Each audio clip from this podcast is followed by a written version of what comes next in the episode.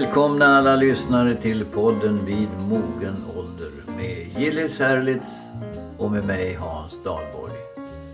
Och vi sitter som vi har gjort de senaste gångerna på olika platser. Jag sitter i Knivsta och Gillis sitter uppe i Furudal i Dalarna. Hej Gillis! Hej på dig Hans! Förra gången fick vi svar på vår diskussion om majblomman. Bland annat Birgitta som berättade om hur hon redan i väldigt unga, och unga år sålde majblommor och hur hennes mamma samlade de stora majblommorna och ramade in dem. Så hon har ju en fint. fantastisk samling på detta. Ja, det tror jag. Och jag kommer ihåg själv att, att sälja majblommor var väldigt eh, viktigt där på våren. Och fick man iväg en av de där stora, det vill säga de som skulle monteras på bilarnas kylare. Då Då hade man gjort ett- direkt. Just det, då hade man gjort ett affärsmässigt klipp. Det var inte ofta. Var, ett så var, var de förhållandevis dyra och för det andra var så att förekomsten av bilar var inte så stor. Eh, I Säter just. Nej, där var det mycket häst och vagn. Ja. De hade inga majblommor. Ja, har, har det kommit några andra mejl? Ja, vi har fått mejl och det är väldigt roligt. Eh, Vi har eh, exempelvis från vår gamla vän, eller gamla gamla, vår vän sedan lång tid tillbaka, Ulla Rosén Ja, Ulla. i Göteborg fått Ja, Göteborg. glada tillrop igen med råd om vad man kan göra i coronatider där man är isolerad. Hon skriver om hur hon, hon månar om att ringa till de ensamma. Hon har skrivit brev, långa brev till plötsligt till en sjuksköterska som tydligen var underbar en gång för länge sedan när hon vårdades på sjukhus. Och det är väldigt trevligt och hon berättar också att man kan hitta roliga och fina saker på Youtube. Och så har de skickat med några sådana till oss. Men eftersom vi är de vi är Hans, så har varken du eller jag lyckats få fram det där. Eller från Facebook var det väl visst? Nej, det, ja, vi är ju inte med i Facebook. Vid mogen ålder är med i jo, Jo, Facebook. podden är ju med i Facebook. Absolut. Men eh, du, så har jag fått ytterligare... Tack Ulla, fortsätt. Eh, så har vi fått från Anna-Lena Persson i Köping. Ja, Hon skriver så här. Hej Hans och Gillis. Jag vill, jag vill börja med att tacka för en bra podd med kloka och intressanta samtal. Redan detta leder ju till en nyfikenhet om att läsa vidare förstås. Hon, är- Anna-Lena är 40 år och är permitterad från sitt jobb inom industrin och har alldeles nyligen hittat till vår podd. Och har många timmar, skriver hon, av kvalitetstid för att lyssna på era avsnitt nu när jag är hemma. Jag kan ju säga att nu har hon 80 stycken framför sig. Och det tar sin lilla tid. ja just det. Eh, Hon talar också om det här med ordspråk. Hon är inte säker på att det är ett ordspråk. Men hon minns att hennes mamma brukar säga, eller brukade säga, när det var någonting som låg långt fram i tiden. Det är långt dit, sa kärringen och pekade på månen. Har du hört det någon gång Hans? Nej, men det ligger ju oerhört mycket i den. Så att, eh, Ja, ingen kan ju bestrida att det är långt till månen. nej. Men, men jag tror, vet du, och jag skrev det också till Anna-Lena, att, utan att veta säkert, att det där är ett uttryck, ett uppfostrande uttryck. Alltså att barn ska hålla sig på jorden och dröm inte för mycket utan håll dig till det du har och som är säkert. Det är ungefär som man fick höra när man, jag vill göra det här. Din vilja sitter på en björk i skogen fick man höra. Ja, visst. Du, det känner igen det? Jajamän, fast hemma hos mig så var det, i- sitter i en grantopp. Ja, det beror ju, alltså det var vegetationen avgör ju. Du, eh, ja coronaviruset fortsätter sin, sina härjningar och när Ja, man ser resultatet på äldreboendet i Stockholm så är det ju naturligtvis väldigt sorgligt och tragiskt. Förloppet blev så snabbt att man hann inte riktigt eh, förbereda sig. Och det har blivit en väldig diskussion om det här med munskydd. Ja, jag vad kan, säger du om munskydd? alltså, om alla åtgärder som, vid, som man ska vidta, nämligen stanna hemma om man är sjuk eller känner minsta symptom. Och man tvättar händerna minst i 20 sekunder med tvål och vatten och varmt vatten och även spritar. Ja, då kan munskydd fungera som en ytterligare åtgärd enligt min uppfattning. Om man har väldigt nära kroppskontakt med en gammal. Men om man förleds att tro att munskydd ersätter de här andra basala åtgärderna. Då är, kan det vara direkt eh, vilseledande att tro att man är okej när man har munskydd. För att när man ser bilder ifrån andra länder, hur slarvigt de bär sina munskydd, stora glipor, trasiga munskydd. Mm. Då kan man invaggas i en falsk säkerhet som egentligen inte är korrekt. Ja, det är sant. Så att det gäller Men att kombinera det här på ett bra sätt. Ja, men jag tror dessutom att munskydd kan ha en symbolisk och pedagogisk effekt. Det Därför tror att jag. tror, Ja, jag tror, vet du Hans, att om jag på stan skulle se en person iförd munskydd, vilket jag gör då och då, Ja, då påminns jag om det här. ja just det. Och Jag du tar, du tar ett och jag håller medvetet avstånd. Just det. Så att i det avseendet tror jag de är bra. Sen har jag ingen aning om hur de är ur smittsynpunkt. Nej. Men du vet, på Gotland fick jag höra nu, Ja, tycker jag är fantastiskt. För för att det sitter ju naturligtvis på Gotland likväl som i Östergötland eller Norrland eller var som helst. Ensamma människor på landsbygden. Och som är mer ensamma än någonsin just nu. Och då har biblioteket i Visby, eller på Gotland, ordnat det så att de kör ut böcker till de gamla det är bra. och levererar på Förstebron i påsar. Böcker som de har fått beställa via telefon eller via nätet. Och det tycker jag är underbart. Att, alltså bibliotek, det är... Ja, de, jag har alltid sagt att ingen annanstans finns det så serviceinriktad personal som på bibliotek. Och det här är ett bevis på det. Eller vad säger du? Inte det Ja, jag håller, håller helt med dig. Och jag är sitter och funderar också, tänk om man kunde få ett test som var lika enkelt som ett eh, blodprov för att eh, fastställa glukosnivån. Diabetes menar du? Ja, till exempel. Ja. Och att man bara genom ett snabbt stick och någon liten mätare kunde säga nej du, du har inte covid-19. Då kunde ju du och jag innan vi träffas göra de testerna. Och sen om, om båda då förklaras negativa så kan vi sitta där och, och samtala. Ja. Men det gäller bara den gången för sen om någon av oss går ut på gatan och blir smittad så, så kan man igen vara farlig för sin omgivning. Men det där ja. det där, om det var väldigt enkla tester och att de var hundraprocentigt tillförlitliga, då vore det Ja. en, en Och oerhört intressant- kunde, kunde själva administreras på något sätt. Just det. Men Det- du, det här med bibliotek, jag kom att tänka på, jag tror att det var Cicero som sa har man en trädgård och ett bibliotek behöver man ingenting mera. Och du har båda? Ja, fast jag tror att det där, när Cicero sa det där tror jag han måste ha nått högt upp i åldern. För som yngre har man väl behov av lite annat än bara trädgård och bibliotek. Ja, mitt minne dessutom tror jag att Cicero hade, hade trädgårdshjälp. Han klippte inte gräsmattorna själv som, som Gillis måste göra på sina... Jajamän, och njuter av. Men du, apropå coronan och det här, fick du tag på någon på SPF eller PRO? Jajamensan, jag träffade generalsekreteraren för SPF eh, Seniorerna, Peter Sikström.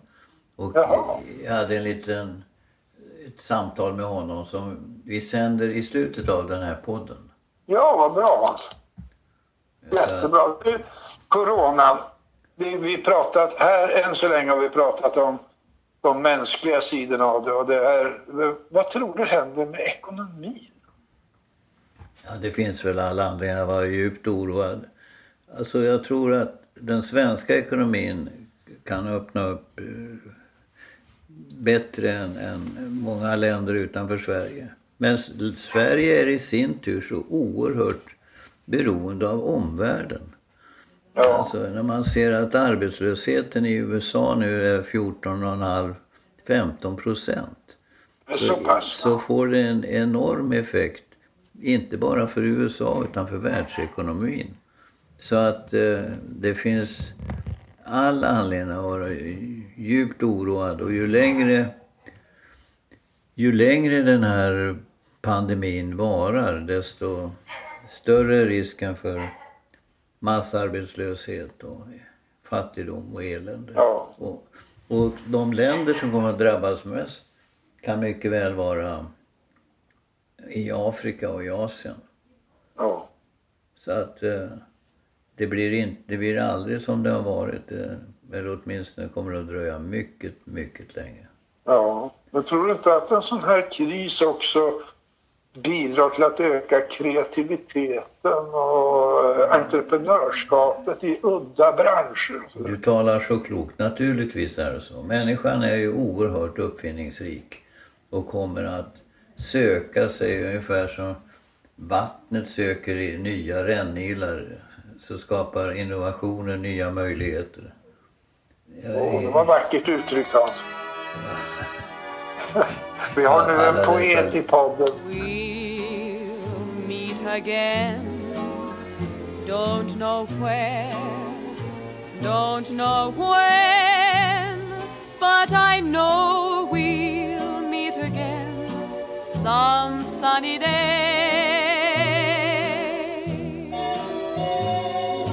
Keep smiling through Just like you always do till the blue skies drive the dark clouds far away. So, will you please say hello to the folks that I know? Tell them I won't be long. They'll be happy to know that as you saw me go, Men har du läst någonting då? Jag har just läst en bok som heter Den första kvinnan. Ja. Handlar, den är skriven av en författare som heter Lotta Lundberg och som kommer från Uppsala men som jobbar i Berlin som ja. krönikör och eh, skribent, journalist. Den handlar om eh, den första kvinnan som var, gick på tolkskolan i Uppsala Jaha. läste ryska. Hon, den är, det, är, det är en fiction. Påhittad. Och sen flyttade hon till Berlin och blev journalist. Och satt och skrev där om obekväma åsikter om Sverige som hon tyckte hade chanserat. Och eh, det här handlar om en tid om tio år framåt i tiden. Väldigt läsvärd måste jag säga. Och, ja. En... Så hon, denna Lotta har alltså inte gått på tolkskolan utan inte även alls, där? Inte alls, Nej. hon har bara hittat på det här. Kul, vad roligt att de väljer just din gamla lekplats. Ja, lekplats. Tolkskola. Ja, just det. Vad har du själv läst då? Ja, alltså jag har läst väldigt mycket under senare tid. Det är flera tusen sidor, men jag skulle vilja ta upp en bok här. Eh, återigen är det faktiskt för ovanlighetens skull en ganska nyutkommen bok. Den kom 2019. Skriven av en kvinna som heter Nathalie Verständig Axelius. En bok som heter Det var jag som skulle dö. Och hon bygger den här boken på sin morfars berättelse. Och morfadern var, kom från en chassidisk jude gruppering i en liten stad utanför Lodz i Polen. Och han berättar lite grann om sin barndom men i första hand berättar han naturligtvis om vad som hände när eh, tyskarna intog Polen och hur det började hända saker runt omkring om han förflyttades. Hela hans familj utplånades. Till slut så hamnade han i Bergen-Belsen tillsammans med sin yngre bror. Och eh, det var eh, som han envist höll fast vid naturligtvis. Men så dog brodern till stor sorg. Och den här morfadern var mycket sjuk, lungsjukdom, när engelsmännen kom och befriade dem i eh, Bergen-Belsen. Han togs om hand och skickades tillsammans med andra lungsjuka från koncentrationslägren till Lärbro på Gotland där man hade ett gammalt tuberkulossjukhus med spridda baracker och där vårdades han under en tag tillsammans med andra och sen förflyttades han vidare och det berättas om hans liv. Och en gripande eh, del av berättelsen är när det är judar som dör här i Lärbro. Eh, det här är ju 1945-46. Det fanns naturligtvis ingen judisk begravningsplats där så de fick begravas på kyrkogården vilket gav upphov till ett väldigt resonerande bland de chassidiska judarna här. Och eh, väldigt olyckliga över detta men det fanns inget alternativ. Och intressant i boken är också hur den här morfadern som brottas med skuldkänslor kring att just han överlevde. Och eh, det är en betagande historia. men jag tycker jag känner igen här och där skrivstil. Och så visade det sig i efterordet att den här Nathalie Verständig Axelius eh, också haft täta kontakter med Lena Einhorn som har skrivit böcker på liknande tema. Och eh, det är en oerhört gripande bok. En mycket nära skildring. Och eh, ja, det, man inte... kommer inte bort från boken bara för att man lägger den ifrån sig. Man känner igen det här syndromet att människor som överlever katastrofer där andra har omkommit under brutala ja. former känner ofta skuld för att de just kom undan. Ja. Ja, det, det, det är svårt att föreställa sig ja. den känslan. Jag tror man kan sätta sig in i det intellektuellt, knappast emotionellt. Ja, ja. Ja, så där har ni lite att läsa, hörni.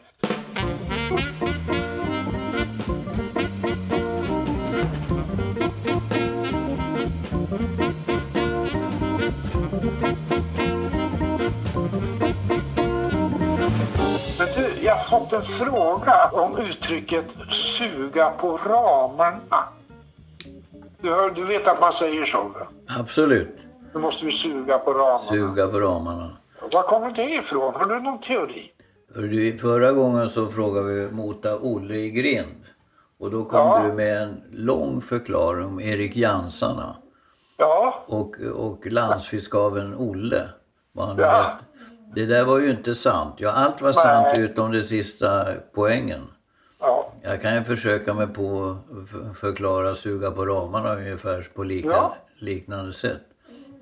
Jo, det kommer ifrån en pjäs skriven utav Carl Jonas Love Almqvist som heter Ramido Marinesco. Och ja. där finns det en scen där Don Juan står och målar medan Donna Bianca betraktar hans verksamhet. Och han blandar arsenik i färgen. Och, eh, och eh, Donna Bianca frågar varför han målar på det där sättet. Och då svarar han det klassiska uttrycket Så jag målar Donna Bianca, ty så roar mig att måla. Och eh, sen kommer Ramido Marinesco in och kysser tavlan och blir förgiftad av arseniken. Aj. Och då kanske Don Juan skulle kunna ha sagt Borde du inte, ska du inte också suga på ramarna? men, men, men jag tror att det, den förklaringen inte håller utan ja, det, det finns nog en betydligt tydligare förklaring till detta. Ja, alltså, det ursprunget till det här suga på ramarna det är att den gamla bondebefolkningen i Sverige kunde aldrig riktigt förstå vad björnen överlevde på för någonting när han gick i ide och låg så många månader utan tillgång till mat. Och då sa man, jo han suger på ramarna, han suger på sina ramar. Ja. Därifrån hämtar han föda och stillar sin hunger. Och därifrån kommer uttrycket suga på ramarna då man har lite knapert. Väldigt många uttryck kommer ifrån bondepraktikan och Ja, visst, visst. slutsats. och- sen är ju Bibeln en stor källa till, till eh, uttryck. Kasta Ja. yxan i sjön. Det, Ja, visst. det är gamla testamentet. Vad ska vi säga? Kasta inte pärlor för svin. Ja, det, är Matteus evangeliet tror jag. Och detsamma är sila mygg och svälja kameler. Det vill säga att man lägger ner jobb på bagateller och straff och för att straffa folk som har gjort någonting mycket obetydligt och samtidigt släpper förbi de mest grova förseelserna. Ja, de är roliga de där. Absolut. Har, har du En citat del av dem är ju sannare än andra. Det finns ett sånt där uttryck som eh, jag inte tror på. Det är det här att man kan inte lära gamla hundar att sitta. Det är Ja. en slö, lättjefull undanflykt. Att inte gamla skulle kunna lära sig saker. Nej, det kan vi. Ja, men du, apropå uttryck, jag hörde ett roligt uttryck för att ta det. Det är lite grovt, men eh, det är kul. I dessa coronatider. Kör på. Du har väl aldrig låtit dig hämmas? Om man står med skit upp till halsen, då är det inte läge att hänga med huvudet. Så, så förskräckligt. Ja, Ja. ja, men då får jag kontra med en, ett anonymt eh, uttalande som fanns på en skylt ute i studentstaden i Uppsala. Det var väl en förtvivlad student som hade skrivit det. Får man bara ändan ur vagnen så behöver man inte ta sig själv i kragen.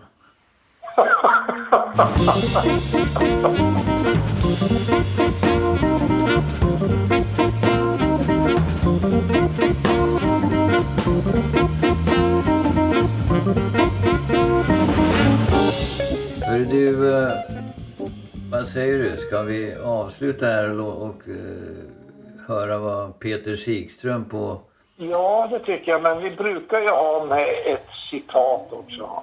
ja men snälla någon. Ingenting kan hindra dig från att komma med ett citat. Få höra. Nej. Ja, jo, det är skrivet av en tysk som heter Ralf Boller. Och så vitt jag kan förstå var han tysk ståuppkomiker. En tidig sådan. Bara en sån sak. Och han säger om image. Image innebär att man tillstår att tuben är viktigare än tandkrämen. det är Ja. ytliga. Ja, det är bra. Den är bra. Men eh, jag hoppas att vår podd inte bara har tub utan även ett innehåll. Ja, vi månar mer om tandkrämen än om tuben Hans. Vi skulle aldrig sjunka till denna ytlighet. Ja. Det var bra. Sjunka till ytlighet. Du, eh, nu vill jag lyssna på dig och samtalet. Peter Sikström, generalsekreterare i eh, SPF. Och med det, när den är slut så är podden slut och vi tackar för oss, Gillis och jag, och kommer tillbaka om 14 dagar. Tack alla ni som lyssnat. Hej! Tack, tack. Hej, hej.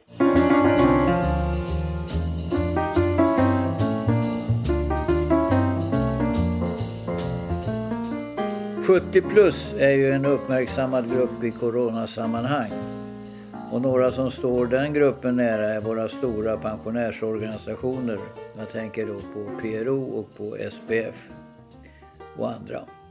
Normalt arrangeras inom ramen för de här organisationerna ett stort antal aktiviteter. Men hur gör man Hur går, går det med det här när socialt avstånd är föreskrivet och vi inte får träffas? Jag träffar nu över mobilen Peter Sikström, generalsekreterare i SPF, för att höra hur man arbetar i de här unika tiderna. Hej Peter, välkommen till vår podd. Tack så hemskt mycket. Det är oerhört roligt att vara här, även om vi inte får se varandra ansikte mot ansikte. Just det. Nu innan vi går in på dagsläget så tänkte jag att du berättar lite grann om SPF. För många av våra lyssnare vet naturligtvis vad SPF är, men det är inte alla. Så vad håller ni på med? Berätta om din organisation. Vi är Sveriges äldsta organisation för, för pensionärer. Vi bildades 1939 och är en organisation som är helt partipolitiskt och religiöst obunden. Så den lockar till sig en lång rad med medlemmar från alla möjliga håll och kanter i landet. Närmare bestämt 260 000 medlemmar är vi i 800 föreningar över hela landet. 800 föreningar? Det var mycket. 800 föreningar. Ja, det är oerhört många. Och jag brukar säga att vi, vi eh, vilar på två ben kan man säga. Den mest kända utav dem är kanske vårt sociala engagemang eller så att säga sociala tillvaron som våra föreningar står för. Med ungefär 100 000 möten och aktiviteter varje år. 100, vad sa du? Ta, ta om siffran. 100 000. Det är mycket. Aktivitet. Det är väldigt mycket. Det är 375 aktiviteter varje dag, alla dagens, dagar på året om man skulle sluta. Oj, oj. Eh, och vi har bokstavligen talat eh, aktiviteter alla dagar. Jag vet att det förekommer även på julafton och på nyårsafton och, och, och nyårsdagen. Det finns aktiviteter precis hela året runt. Inte i alla föreningar, men över, någonstans så pågår ett SPF-möte. Eh, och det är, ju, det är ju det som de största gruppen kommer i kontakt med. Men sen bedriver vi också ett oerhört, mycket, ett oerhört stort politiskt påverkansarbete där vi... Det är väl en normal remissinstans när socialdepartementet kommer med olika utspel? Vi är, ja, vi är en av de normala. Vi svarar på ungefär 20-25 remisser om året från regeringen, från statens offentliga utredningar. Och eh, ytterligare på ett par från olika eh, andra myndigheter och andra former av remisser som går, går till oss. Har ni, och sen några, träffade vi regering. har ni några hjärtefrågor som ni driver särskilt eh, hårt? Ja, eh, seniorers ekonomi, ja. bostäder och vård och omsorg. Alltså de här ja. fundamentalt viktiga frågorna tror jag för alla seniorer, alla som har nått en mogen ålder kommer förr eller senare att fundera på de här. Ja, och tycker ni att ni röner framgång i, ert, i er lobbying?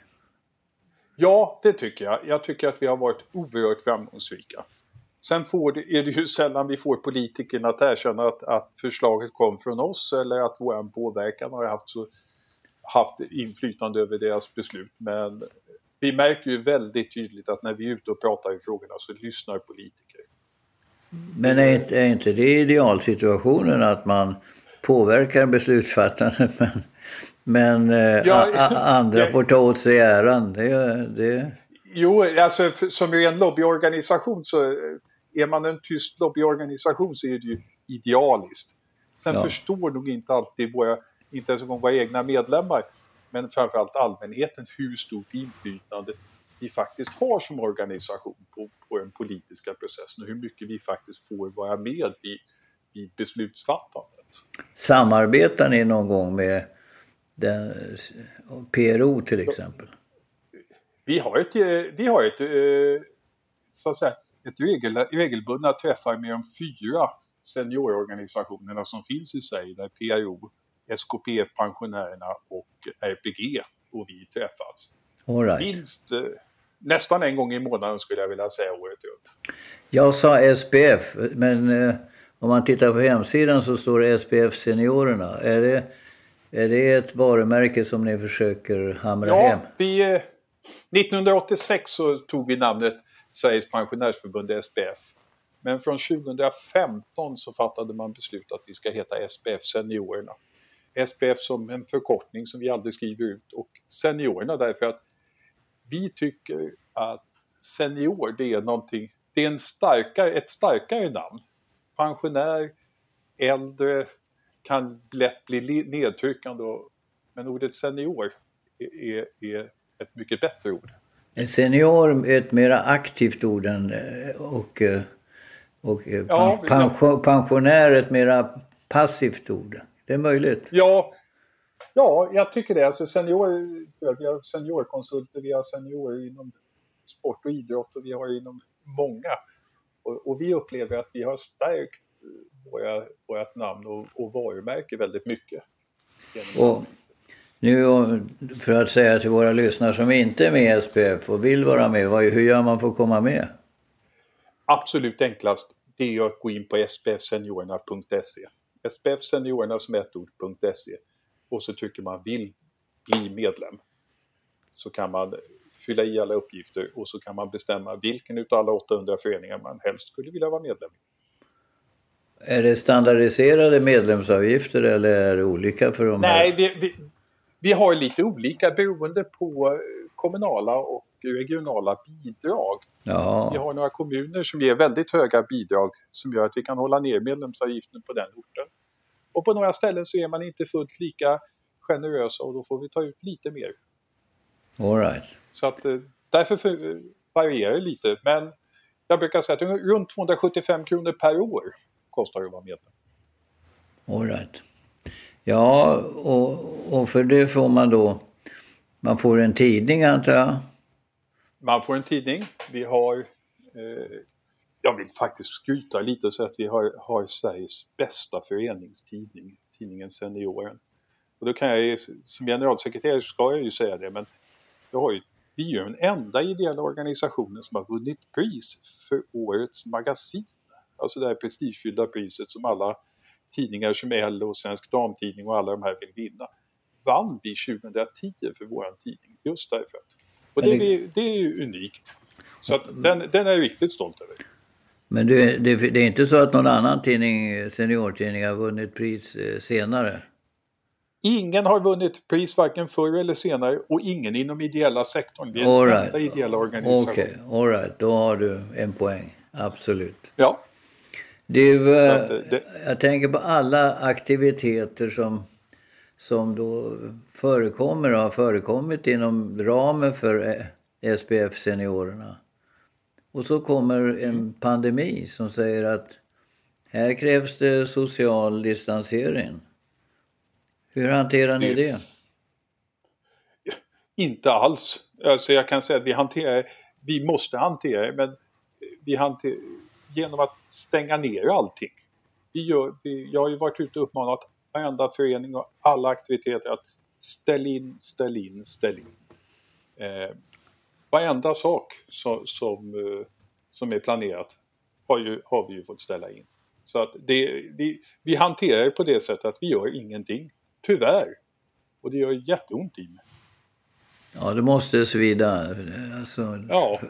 Och det är väl mycket som, som var ganska långt i sin planering antar jag också. Ja, det, alltså det, det är ju klart att folk har lagt ner tid, energi, möda. Vi har bokat talare, vi har bokat bussar för utflykter. Vi har plockat flygplan för utlandsresor. Vi har ja, allt som är gjort och förberett. Jag menar det här är människor som lägger ner kanske ett halvår på att planera verksamheten och helt plötsligt så rycks mattan undan från dem allihopa. Och det, det, alltså, det, jag, jag tappar ord för att ja, det, man det är så, ord, så sorgligt. Det är ja. oerhört sorgligt. Det som, ja. det som gör det uthärdligt är att det drabbar alla. Ja. Hela, hela samhällen, hela länder, hela kontinenter. Det är, sam, ja. det är samma frustrerande nedstängning utav en mängd aktiviteter. Men hittar du på något centralt då för?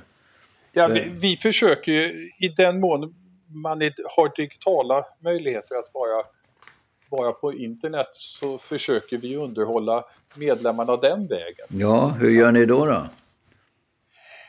Ja, allt från att vi startar Facebookgrupper, vi startar eh, tips, eh, vi, eh, om aktiviteter man kan göra, många museer, många ja, har inte du någon sorts, sånt flyttar upp.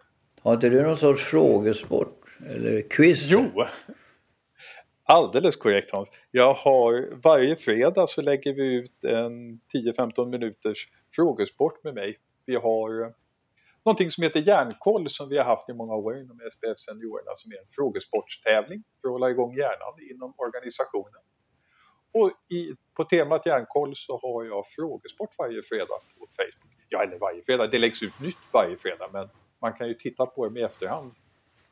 Så att eh, vi, vi eh, försöker på olika sätt hitta eh, saker att göra, att, att aktivera folk med. Och framförallt tror jag att det sociala umgänget, i den mån man kan ha ett socialt umgänge via internet, är oerhört viktigt. Att man känner att man kan prata med någon, man kan lyssna på andra eller läsa vad de skriver. Det tror jag är oerhört viktigt i den här tiden. Vi har ju, vi har ju den här podden vid mogen ålder och eh, jag tror att lyssna på podd, poddradio är någonting som har, ökar ganska dramatiskt i de här tiderna. Och eh, lyssna på vad andra människor tycker och tänker.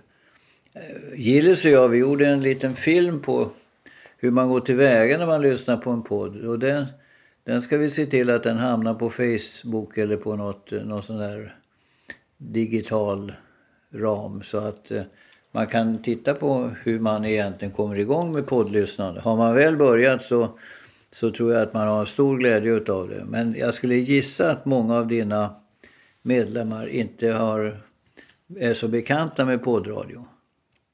Nej, det tror jag inte. Eh, och det är väl kanske, om man får säga att det finns någonting positivt med, med, med pågående pandemi, så är väl det att vi lär oss nya saker. Och poddradio är ju någonting som jag märker bland våra medlemmar att fler och fler upptäcker och är det ingenting som... Är det inget som ni skulle kunna göra? Att man skickar ut eh, till och med med posten och säger så här ska ni göra för att komma in på, på olika Vi... Eh, linjer, digitala sajter av olika slag. Vi har eh, flera gånger skrivit om det och, och även både på nätet och i tidningen. Och jag om jag inte minns fel så har vi faktiskt eh, tipsat även om, om, om din och Gillis podd flera gånger. Ja, det tror jag faktiskt. Vi var med i er ja. fina tidning en gång. Men ja, du...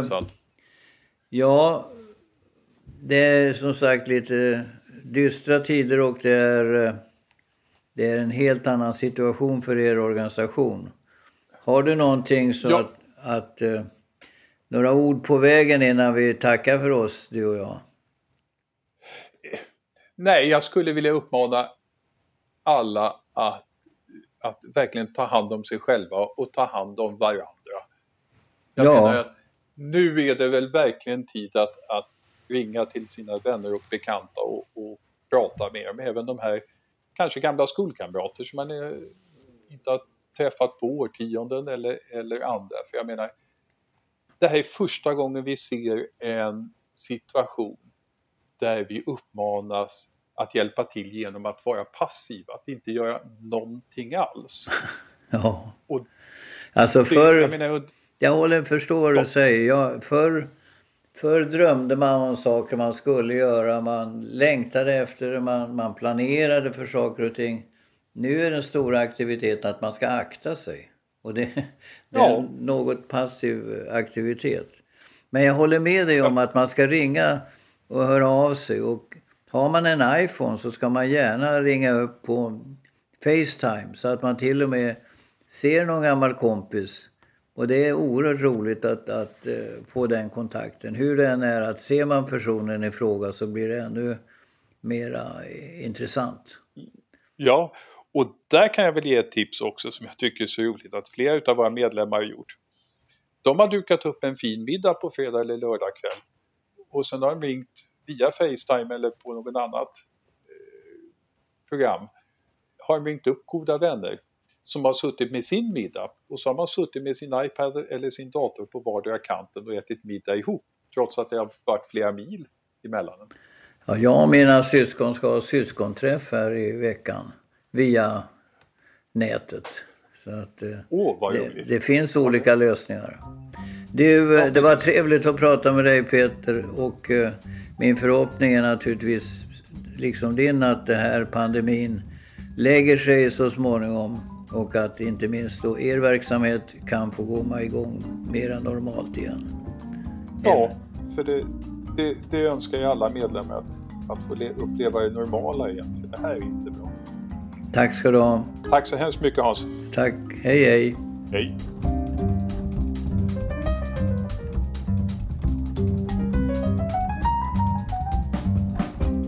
Det är så roligt för oss att ha kontakt med er. Och det kan ni göra eh, via mail vid mogenalder gmail.com.